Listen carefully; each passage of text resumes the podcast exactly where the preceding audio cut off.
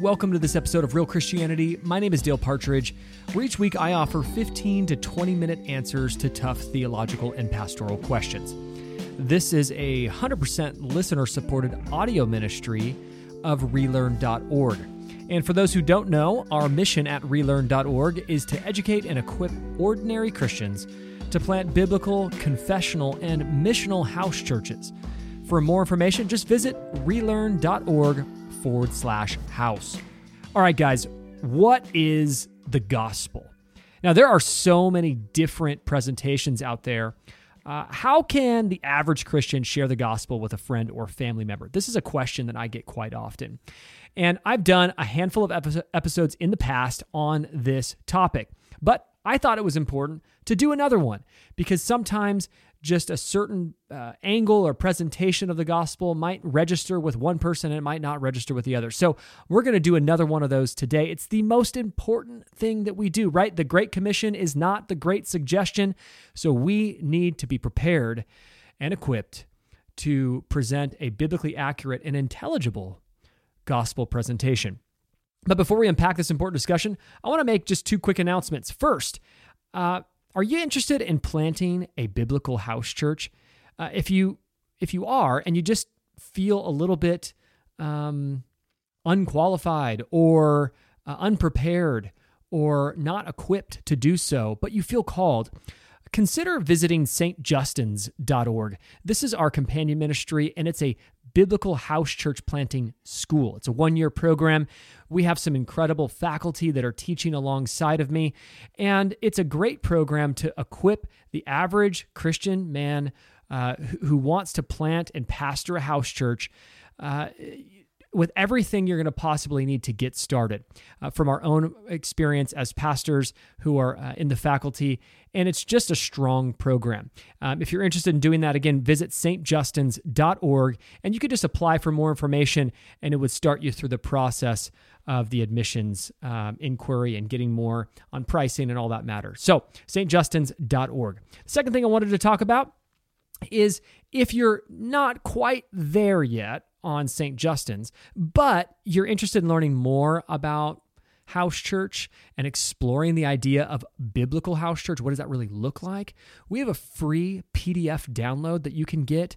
It's a little ebook called The Basics of Biblical House Church, and you can download that for free at relearn.org forward slash house. Today's question is from Hayden in Nashville, Tennessee, and he asks, Pastor Dale, I've been a Christian for seven years, and I am ashamed to admit that I have yet to share the gospel with another person.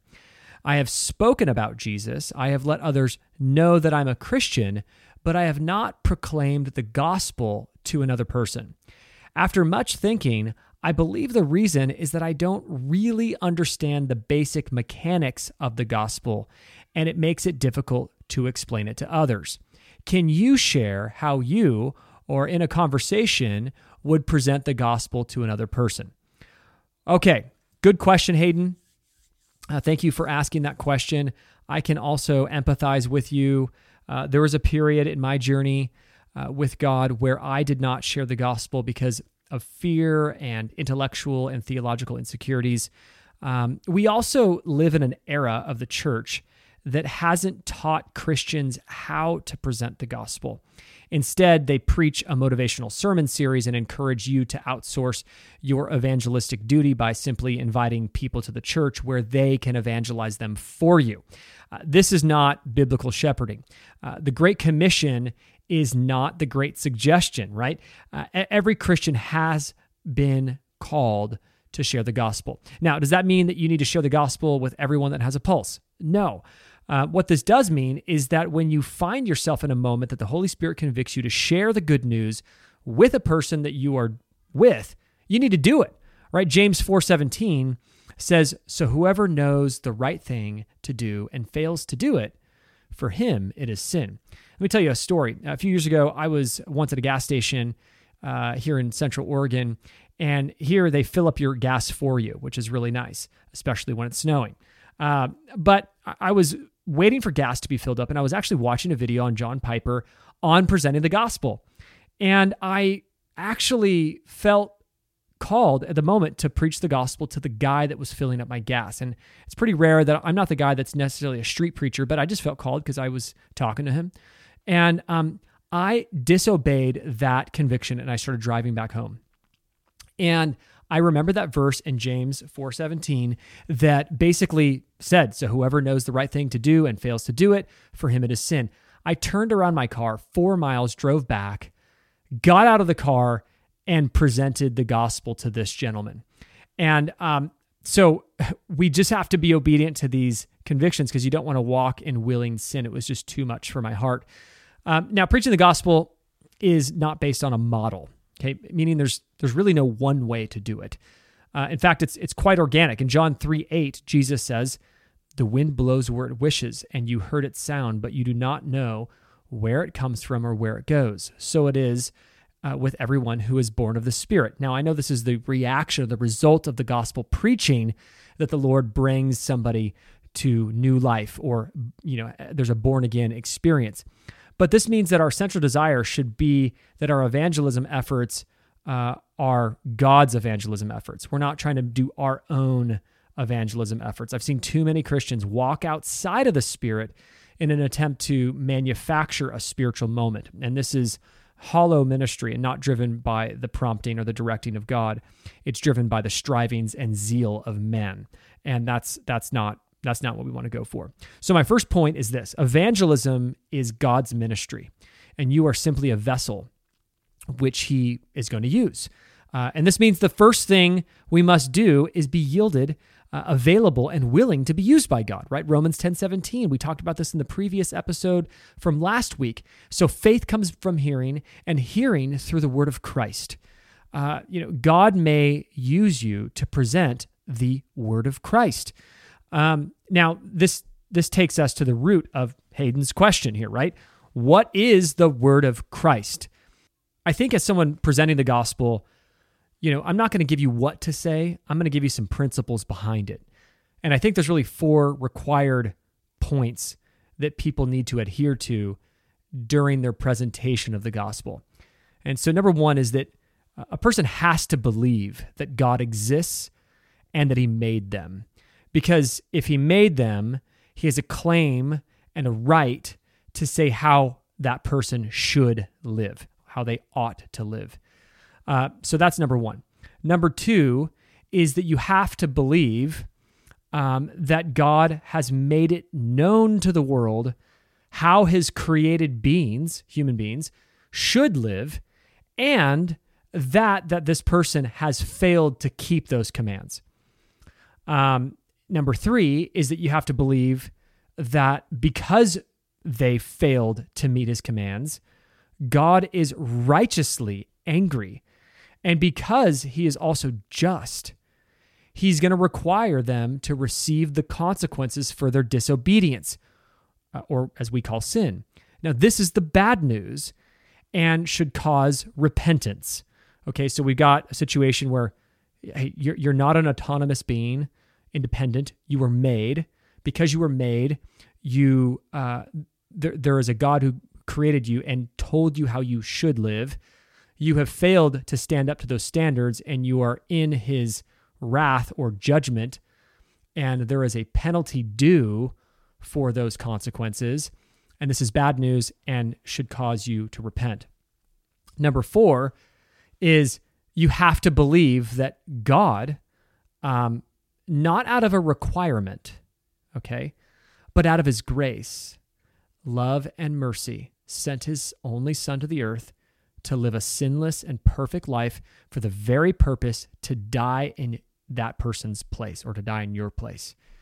Now, to take the consequences, this, this is what Jesus did, is to take the consequences that you deserved for your sin, so that by belief or faith in him, you will be right with God forever. So Jesus did two things, right? He he paid the penalty you deserved, and then, which which created the forgiveness that you needed. And then he imputed or applied Jesus's righteousness, his perfect sinless life, to you through faith. This is the good news and should cause joy and obedience. And so you, you have to believe these core things. Uh, you know, it also goes on in Romans chapter ten, um, talking about the idea that you have to believe that God raised Jesus from the dead. Two, um, you can get deeper and deeper into theology arguments about what's required, what's not required, because when you talk about one thing, you talk about everything. But I think that's the core message right there, is that basically God made you, therefore he has a claim on how you should live. You're not autonomous. He's made it known how you should live. There's a law. You've disobeyed that law and are under God's wrath. That's bad news. But God made a way out of that where you can be forgiven and reconciled to God, and he can he will actually impute Christ's perfect sinless life, his righteousness, to you through faith and belief in his Son. So this should put some more breadth and meaning behind the passage in John three sixteen that many of us have memorized, right? For God so loved the world that he gave his only Son, that whoever believes in him should not perish but have eternal life. See, this is just, again, you can wrap that message, that message of that scripture in what I just spoke about. Now, notice that I said a person must believe at the front end of each of those four points. And I say this because if a person doesn't believe that they're a sinner, they can't be saved. Um, that's critical. Um, if they don't believe that there's a God, they can't be saved. If they don't believe that they've broken God's law, then they can't be saved. Charles Spurgeon once said, "I do not believe that any man can preach the gospel who does not preach the law. The law is the needle, and you cannot draw the silken thread of the gospel through a man's heart unless you first send the needle of the law to make the way for it. If men do not understand the law, they will not feel that they are sinners. And if they are not consciously sinners, they will never value the sin offering." That's Christ. "There is no healing a man till the law has wounded him, no making him alive till the law has slain him." So this is really important, the bad news before the good news. For example, people who believe they are well don't go to a doctor, but those who know that they are sick seek one out pretty quickly. Uh, this is why Jesus said in Luke five thirty-one to thirty-two, "Those who are well have no need of a physician, but those who are sick. I have not come to call the righteous, but sinners to repentance." And this is why the good news must always begin with the bad news. Again, without the bad news, the good news is no effect. So Hayden, to answer your question, how do I personally present the gospel? I don't have a specific formula or outline that I use. I think the solution to this problem really is twofold. First, you need to understand the biblical gospel, uh, you know, deeply in your mind and in your heart. Um, now, you know, what you heard at church uh, or what you thought it was isn't necessarily the right thing. You need to really evaluate what the Scripture says against what you you currently believe. Uh, but what the Bible says about the gospel is is really the central. It's the core part. Uh, second, what I want you to do is you need to have a genuine comprehension of that biblical gospel in your own life. I truly believe that you can't explain what you don't understand, or you can't offer what you haven't experienced. And sadly, thousands of people in the church are walking around calling themselves Christians because they were a victim to what I call, and what many pastors call, easy believism, right? Or decisionism. Uh, they pray to prayer, they go to church, they read the Bible every now and then, but they don't have a clue about what the gospel really means uh, because they've never experienced it themselves. Uh, a quote that I use often uh, from Doctor Stephen Lawson, he once said, "The only thing worse than not having the assurance of salvation is having the false assurance of salvation." Now, guys, we're in an era of the church that is filled with false, dead converts because they really never heard the true gospel.